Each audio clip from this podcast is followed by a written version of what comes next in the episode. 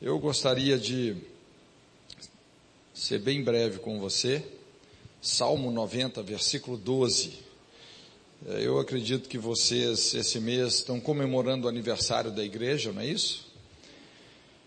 E eu quero deixar algumas coisas aqui para você pensar.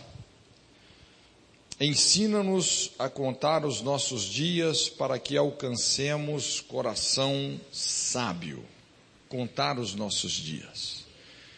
E contar os nossos dias é, para alcançar coração sábio tem a ver com contar os nossos dias como Deus conta, não é? é dá um sentido realmente, aquele sentido que o Senhor quer dar às nossas vidas. É, eu tenho é, pensado um pouco, um dos textos que eu gosto muito de meditar, é, Apocalipse. O livro de Apocalipse é um livro tremendo. Você pode estudar o livro de Apocalipse dentro de uma perspectiva escatológica, né? E sempre quando você entra na perspectiva escatológica, é, isso pode nos levar um pouco assim para o campo da especulação, não é? E às vezes não é muito bom a gente ficar entrando demais no campo da especulação. Mas você pode estudar o livro de Apocalipse dentro de uma perspectiva redentiva, não é? O livro de Apocalipse é lindo. É, na verdade, é o fechamento de tudo, tudo aquilo que se perdeu em Gênesis, é restaurado em Apocalipse. Aquilo que não foi redimido pelo sangue vai ser redimido pelo fogo, que são os agentes de purificação e restauração. Então tem princípios fenomenais. Quando você estuda o livro de Apocalipse dentro de uma perspectiva redentiva, são princípios extremamente profundos, sólidos e aplicáveis realmente na nossa realidade, no nosso dia a dia, não é? O livro de Apocalipse também segue uma sequência muito importante, porque, como Pedro ensina, o juízo sempre começa pela igreja, pela casa de Deus, depois Israel, as nações, por fim o diabo e todos os seus adeptos, né? Mas é, os primeiros capítulos do livro de Apocalipse, eles são muito significativos para a igreja, porque nos leva a um diagnóstico profundo realmente daquilo que nós estamos experimentando, não só especificamente como uma igreja ou outra, mas como a igreja ao longo dos séculos. E eu gostaria então de pensar um pouquinho com você sobre isso, não é? Quando Jesus aqui, ele mesmo redige algumas cartas, aquelas sete igrejas que estavam na Ásia, não é? Representando a totalidade do corpo de Cristo naquela época, isso também, de certa forma, diz respeito a nós. Mas, imagina bem, se Jesus fosse escrever uma carta para essa igreja, qual seria o conteúdo dela? E eu quero falar com você sete coisas da estrutura desse, dessas sete cartas, não é? Eu tirei sete tópicos aqui. É, essas cartas têm uma estrutura muito inteligente, inclusive que nos ajuda muito a pastorear o rebanho, cuidar das pessoas que o Senhor nos tem confiado. Então nós vamos falar rapidamente sobre lembrar os feitos, avaliar a história, amar a correção, celebrar a fidelidade, projetar o futuro, calcular o preço e discernir o momento que você está vivendo. São sete tópicos, não é? Que de certa forma estão presentes nas estruturas, ou na estrutura dessas sete cartas. A primeira coisa é lembrar os feitos. É muito importante a gente lembrar os feitos. Eu não sei quantos anos, quantos anos a igreja está fazendo? 45 anos. Não é? Que bênção. Quanta história não tem aí, não é verdade? Quantos feitos. A Bíblia afirma que tudo aquilo que é feito debaixo do sol é vaidade. Porém, a nossa obra nele, não. Não é? A Bíblia fala Paulo diz assim: sede firmes e constantes, sempre abundantes na obra do Senhor, sabendo que o vosso trabalho não é em vão no Senhor.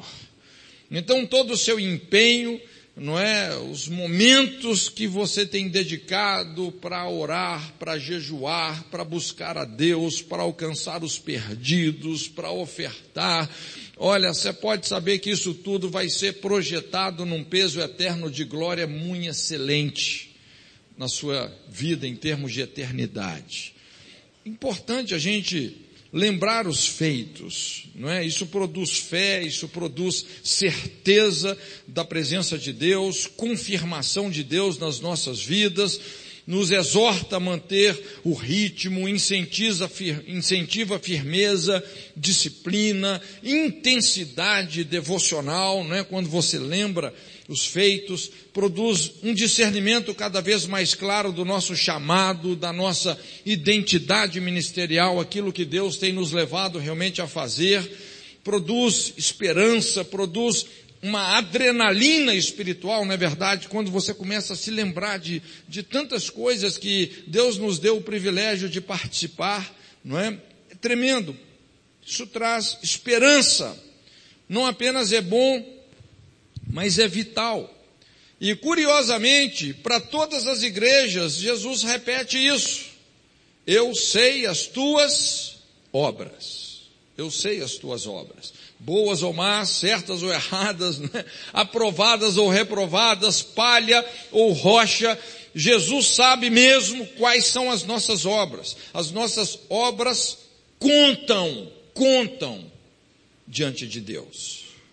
Então, para a igreja de Éfeso, ele fala, eu sei as tuas obras, trabalho, paciência, não pode sofrer os maus, Esmirna, ele fala, sei as tuas obras, tribulação, pobreza, blasfêmia dos que se dizem judeu e não são, Pérgamo, ele fala, não negaste o meu nome, te atira, fala sobre o amor, o serviço, a fé, a paciência, fala, as suas últimas obras são maiores do que as primeiras, algo muito positivo, não é? Sardes, ele fala assim: não achei as tuas obras perfeitas. Pérgamo, não negastes o, o meu nome. É, é, Filadélfia, tendo pouca força, guardaste a minha palavra. Deus é um Deus memorial. Ele considera os feitos. Lembrar os feitos. Segunda coisa é avaliar a história. Realmente lembrar os feitos é, de certa forma é fácil, como disse, gera muita esperança. Agora, avaliar a história é um pouco mais difícil, às vezes é traumático, é um outro tipo de conversa, é aquela conversa mais profunda com a nossa consciência. E para isso nós precisamos de um equilíbrio entre graça e responsabilidade, não é? Quando a gente fala sobre avaliar nossa história, realmente a gente tem que ter um olhar de muita responsabilidade em relação às coisas que nós temos enfrentado, não é? é avaliar a história também jamais deve nos levar a nos colocar numa posição de juízes do corpo de Cristo, não é? é? precisamos de aprender a julgar mais a nós mesmos e menos os outros. Na mesma medida que nós medimos é que nós seremos medidos. Avaliar a história vai além, então, de lembrar os feitos, mas fala de você lidar. Precisamos lidar com os nossos pecados, com os nossos desvios, com os nossos fracassos, com os nossos traumas, com as nossas decepções, as nossas cisões. É, avaliar a história. Onde você se perdeu. Interessante, Jesus fala para a igreja de Éfeso: lembra-te de onde caíste, arrepende-te, onde você perdeu a assunção ministerial, em que lugar do Jordão o seu machado afundou. É importante, como igreja, a gente parar realmente para avaliar nossa história. Isso fala de um reencontro com o propósito de Deus, um alinhamento com o nosso DNA ministerial, não é? Antes que o nosso castiçal seja removido, é o que Jesus fala à igreja de Éfeso. É interessante que Jesus faz um diagnóstico bem objetivo em relação a essas igrejas. Inclusive, é, ele fala: Tenho contra ti quando a gente olha lá para a igreja de Tiatira, né? Onde é que Deus está tentando nos parar, não é? Éfeso, ele fala, deixaste o seu primeiro amor. Pérgamo, ele fala sobre a doutrina de Balaão, a doutrina dos nicolaítas, que é abusar da graça de Deus. Tiatira fala sobre tolerar Jezabel, a manipulação espiritual. Sardes, ele fala, Tem, tens nome de que vives, mas está morto. Pessoas que estão vivendo das experiências do passado, de uma falsa realidade, Laodiceia fala sobre uma igreja morna, enganada pelo amor às riquezas. Vem um diagnóstico trágico sobre Laodiceia. Então é muito importante nós pararmos para avaliar a nossa história, fazer uma avaliação. Talvez Jesus não tenha algo a dizer contra você, mas pode ser que ele tenha. Precisamos avaliar nossa história. Terceira coisa, amar a correção e corrigir o coração. Depois de avaliar a história, nós precisamos de corrigir os nossos caminhos. E esse é o princípio da ceia. Examine-se o homem a si mesmo e tome da ceia.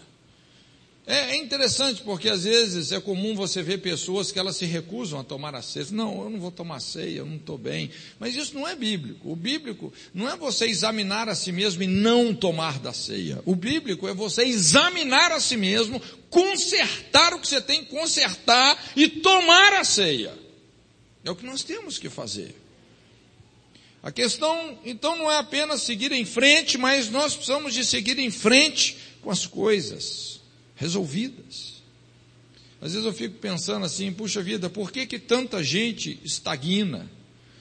Não é? Por que que tantos líderes se encontram num teto baixo, nunca passam dali? Por que que tantas pessoas sobem até um certo ponto e depois entram em decadência? Por que que tantos vivem apenas uma rotina de altos e baixos? Uma das principais respostas é que essas pessoas estão tentando prosseguir sem resolver o que tem que ser resolvido, situações críticas. Em algum momento das suas vidas, eles rejeitaram a correção e até mesmo insistiram no erro. Porque quanto mais algumas pessoas caminham, mais elas se sentem perdidas. Às vezes, um pequeno desvio no início, lá na frente, pode significar um grande erro na rota. É preciso então corrigir, retomar o caminho, converter o coração, não é? Por que, que algumas pessoas às vezes caem no esgotamento? Hoje é tão normal a gente ver isso, pessoas caindo no esgotamento, na depressão, uma série de tipos né, de falência psicoemocional, simplesmente porque elas estão tentando acelerar as suas vidas, mas com a âncora lançada. Como diz o Corinho, solta o cabo da nau. Não é? Antes de você tomar os remos, você tem que soltar a âncora, tem que soltar o cabo, não é? Você acelerar a nau com a, ânsia, a âncora lançada é muito esforço e muito desgaste. Daqui a pouco você vai soltar fumaça. Né? Muita gente soltando fumaça, porque elas querem prosseguir com toda a intensidade, sem resolver o que tem que ser resolvido. E a obra de Deus não é nem por força, nem por violência mas é pelo Espírito de Deus. Então Jesus estabelece uma mensagem de correção muito clara para várias dessas igrejas, não é? Para Éfaso, para Pérgamo, não é? Tiatira. É. Quarta coisa, celebrar a fidelidade. Se é uma coisa que nós precisamos realmente de fazer, é celebrar fidelidade. Exatamente porque fidelidade é raridade. Está cada vez mais em extinção. Por isso precisa de ser celebrada. Quando você consegue realmente achar uma pessoa que de fato é leal, é fiel, quando você acha um líder que realmente é, é fiel, é leal, puxa vida, é uma bênção, isso tem que ser celebrado. Salmo 12, verso 1, o salmista fala assim: salva no Senhor, porque faltam os homens bons, porque são poucos, poucos os fiéis entre os filhos dos homens. A sabedoria ensina que a fidelidade tem que ser celebrada mais do que qualquer outra coisa. Não existe outra forma de cultivar caráter senão pela fidelidade. Todos nós, de certa forma, temos ou tivemos uma história de fidelidade que, que tem que ser celebrada. A verdade é que Deus não se impressiona com a nossa religiosidade na igreja. Ele está procurando pessoas fiéis. Fiéis. Jeremias 5, de 1 a 3. É, olha, olha só, esse, esse texto assim é, é muito forte. A Bíblia fala: dai voltas às ruas de Jerusalém Vede agora, procurai saber, buscai pelas suas praças, a ver se achais alguém, se há um homem que pratica justiça ou busca verdade, e eu perdoarei a ela. Ah, Senhor, não é para a fidelidade que atentam os teus olhos. Deus estava disposto a perdoar a cidade caso ele encontrasse um fiel. Quando a gente olha para aquele, todo aquele contexto lá da destruição de Sodoma e Gomorra, aquelas cidades que se perverteram terrivelmente, é muito interessante que antes de Deus trazer uma destruição, antes de Deus destruir uma sociedade, uma cidade, não é? Ele procura os intercessores. E você se lembra como é que foi aquela intercessão de Abraão, quando Abraão começa a dizer, Senhor, mas puxa vida, o Senhor é um Deus amoroso, justo, o Senhor nunca destrói o, o, o, justo junto com o ímpio. Então, se tiverem lá 60, 70 justos, o Senhor vai destruir a cidade. E Deus falou: Não, Abraão, se tiver isso, eu não vou destruir. Mas não tinha 60 ou 70. Falou: Mas Senhor, e se tiver 50, e se tiver 40, e se tiver 30? Né? e ele foi ali regateando com Deus, mas não tinha. Irmãos, olha, o que determina a destruição de uma sociedade não é a impiedade dos ímpios, mas é a ausência dos justos. É a ausência dos fiéis. É quando Deus olha para a terra e não acha ninguém que tem um coração fiel. O problema não é a impiedade dos ímpios, mas é a ausência de pessoas fiéis. Então a gente vê como que o Senhor celebra a fidelidade, ele fala ao que vencer, não é? Para todas as igrejas tem ao que vencer. Dar-lhe a comer da árvore da vida, não receberá o dano da segunda morte, dar-lhe o maná escondido, lhe darei poder sobre as nações, será vestido de vestes brancas, de maneira nenhuma riscarei o seu nome do livro da vida, farei coluna do templo do meu Deus, concederei que se assente comigo no meu trono. Deus é galardoador daqueles que são fiéis. Fidelidade tem que ser celebrada. Quinta coisa que nós temos que pensar é projetar o futuro. Projetar o nosso futuro. A única coisa que pode nos destruir somos nós mesmos. O mundo não pode, o diabo muito menos. Só você mesmo, só eu mesmo podemos nos destruir. Que tipo de futuro, na verdade, nós estamos semeando? Às vezes a gente pensa naquela síndrome da prosperidade louca e irresponsável. Lembra aquele homem que foi enriquecendo, enriquecendo, enriquecendo, vou destruir os meus celeiros, fazer celeiros maiores ainda e tal. Alma, regala-te, não é? é? Simplesmente aproveita dos bens dessa vida. Louco! Hoje pedirão a tua alma e tudo o que você tem preparado para quem será.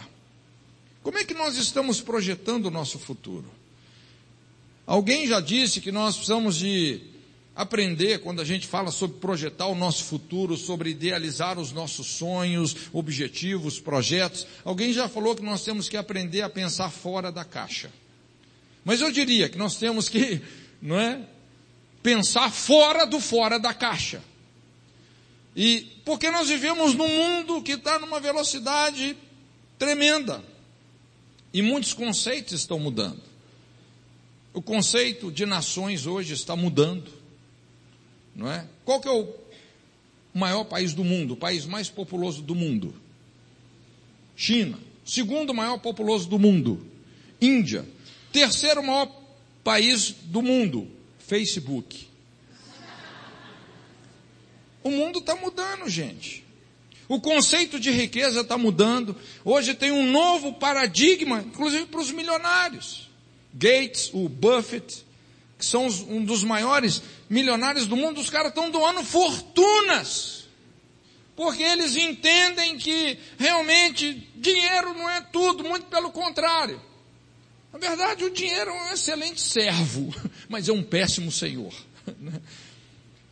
Quando ele deixa de ser usado e começa a usar uma pessoa, aí é o problema. O, o, o conceito de igreja está mudando. Não sei se isso é bom, se isso é ruim, mas hoje isso já é uma estatística mundial. Para cada um cristão que congrega, tem um e meio que não congrega. O conceito de missões está mudando. É? Antigamente, aquela visão de um país que estava enviando missionários para todas as partes do mundo, hoje, nessa, o que eles chamam a quarta onda de missões, é de todos para todos. Você vê missionários de todos os países do mundo alcançando todos os países do mundo. O conceito de missões mudou no sentido que agora não é só uma visão geográfica, mas nós precisamos de redimir valores e princípios para cada área de influência da nossa sociedade. Inclusive o conceito vocacional está sendo redimido, não é? é? Missionário não é só o cara que deixou tudo, vamos dizer assim, para ter uma vida religiosa, mas você pode ser uma testemunha viva e ativa no exercício da sua vocação, da sua profissão, não é? Alcançando o seu próximo. Então nós precisamos de projetar o nosso futuro, qual é o nosso chamado. Para multiplicar, nós precisamos de entregar o nosso legado a outros.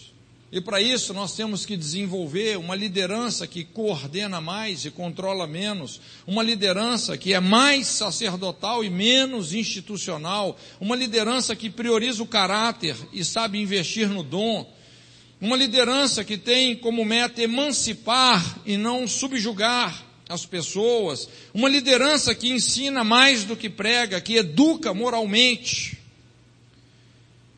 Projetar o nosso futuro. Onde é que nós realmente queremos chegar? A sexta coisa é calcular o preço. Projetar o futuro requer esse próximo passo que é calcular o preço.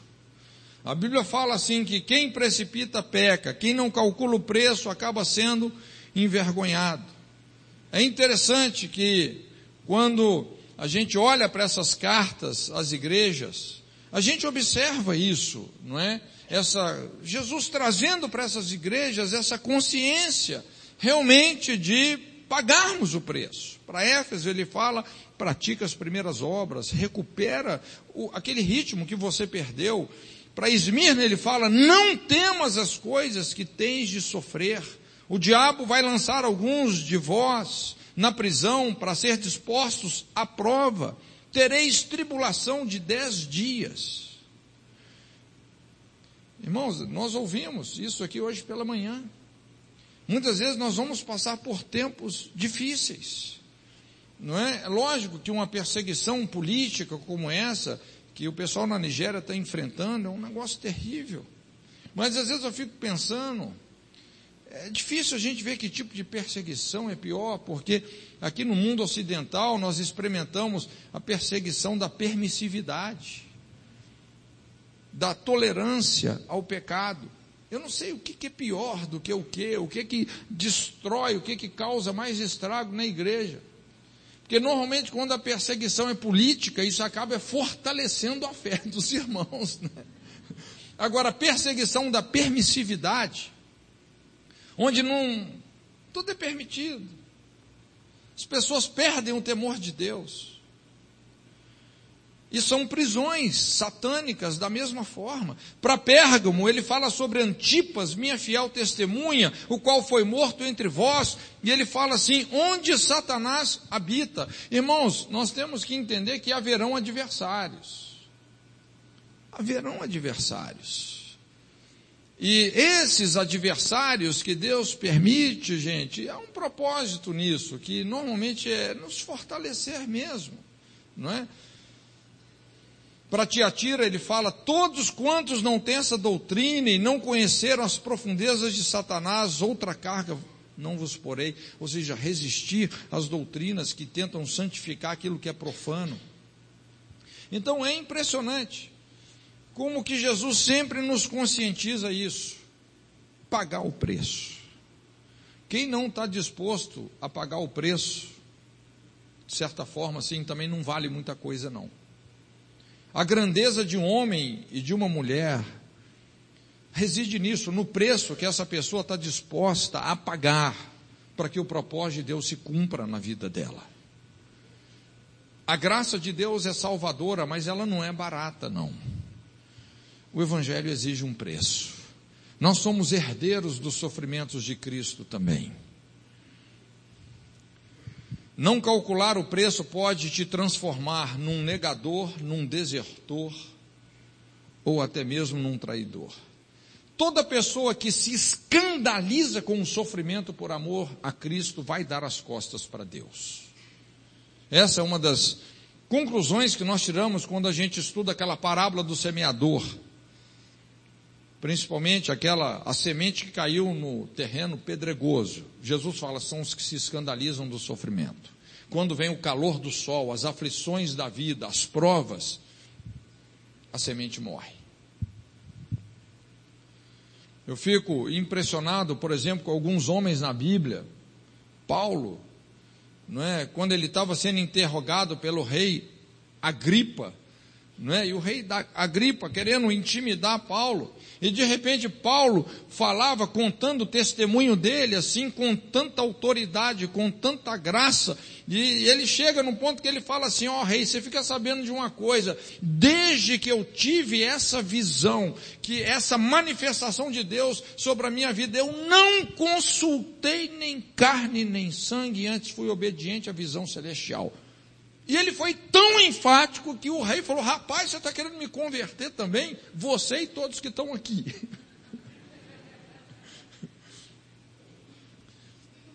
Quando estavam lá em Éfeso, orando, de repente, um profeta, realmente de renome, cara que tinha muita credibilidade, ele faz um ato profético. E ele pega a cinta de Paulo, amarra os seus braços, e ele começa a dizer: Olha, o dono dessa cinta vai ser preso em Jerusalém. Aí as pessoas vêm: Paulo, Paulo, não vai para Jerusalém.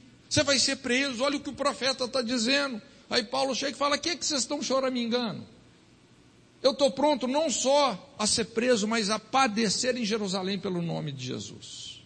Rapaz, como é que você segura um cara desse? Isso dá ataque cardíaco em Satanás. Como é que você para um homem desse? O cara não se intimidava com nada. Para ele, qualquer preço era barato. Calcular o preço. E por fim, discernir o tempo. Qual que é o momento espiritual que nós estamos vivendo? E você entender o tempo de Deus, eu não estou falando do Cronos, eu estou falando do Kairos, do momento espiritual que você está vivendo. Isso é a chave que nos dá inteligência para orar, para agir, para falar, para investir. Como maçãs de ouro em salvas de prata, é a palavra dada no tempo certo. Entender o tempo. Eu acho muito interessante lá em João 17, quando Jesus faz aquela oração sacerdotal ele começa a oração com o discernimento do tempo. Ele fala: Pai, é chegada a hora. É chegada a hora. Ele sabia o que estava acontecendo. Quem não entende o momento espiritual, muitas vezes foge, dispersa, trai, nega, dorme, desilude. Os discípulos se dispersaram, porque eles não entenderam o momento. Então, ali no Getsemane, Muitos deles dormiram na maior reunião de intercessão que já aconteceu no universo, né? Enquanto Jesus suava gotas de sangue. Mas ele entendeu o momento. Quando você entende o momento, você pode dizer a carne é fraca, mas o espírito está pronto. Jesus seria abandonado, traído, negado, perseguido, preso, açoitado, humilhado, espancado, julgado, crucificado, morto.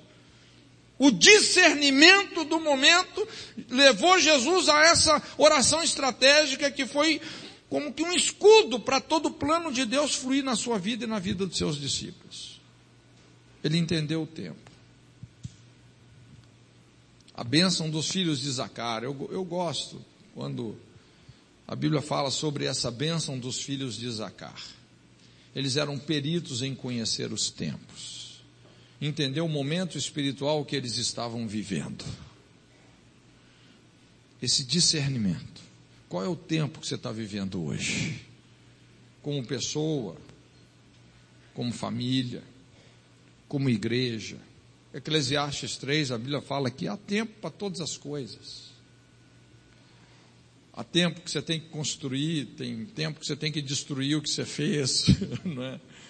Tempo de falar, tempo de silêncio. Eu sempre falo com as mulheres, uma das principais armas da mulher é o silêncio. Muitas, às vezes, interpretam isso num tom de inferioridade, mas não é não. O silêncio é uma arma poderosa. E há momentos que nós vamos ter que saber usar essa arma. Tem tempo que você tem que falar, mas tem tempo que você tem que se calar. Discernimento do tempo. Como Jesus disse, fechando realmente todo esse entendimento, não é? Lembrar os feitos, avaliar a história, amar a correção, celebrar a fidelidade, projetar o futuro, calcular o preço e discernir o momento profético. Jesus disse: Quem tem ouvidos para ouvir, ouça o que o Espírito Santo está dizendo à igreja. Que você possa pensar sobre tudo isso na sua vida. Curva sua cabeça. Amém? Pai, muito obrigado pela sua presença aqui conosco damos a Ti realmente todo louvor, toda honra, toda glória. Obrigado. O Senhor é o soberano dos príncipes da terra. Teu nome é exaltado. O Seu nome, Jesus, está sobre todo nome. Exaltamos o nome que já foi exaltado pelo Pai Obrigado, Senhor. Queremos declarar que somos o seu povo, a sua igreja. E ajuda-nos realmente a alinhar o nosso coração plenamente com a sua vontade. Ajuda-nos a viver a nossa vida com discernimento, a contar os nossos dias. Senhor, nós não queremos chegar no final das nossas vidas e simplesmente olhar para trás e lamentarmos a forma trágica como escolhemos viver. Mas ajuda-nos a viver de forma intencional, relevantemente, servindo a nossa geração, te agradando em todas as coisas. Que realmente o Senhor venha sobre as nossas vidas. Em nome de Jesus. Amém. Amém. Deus te abençoe.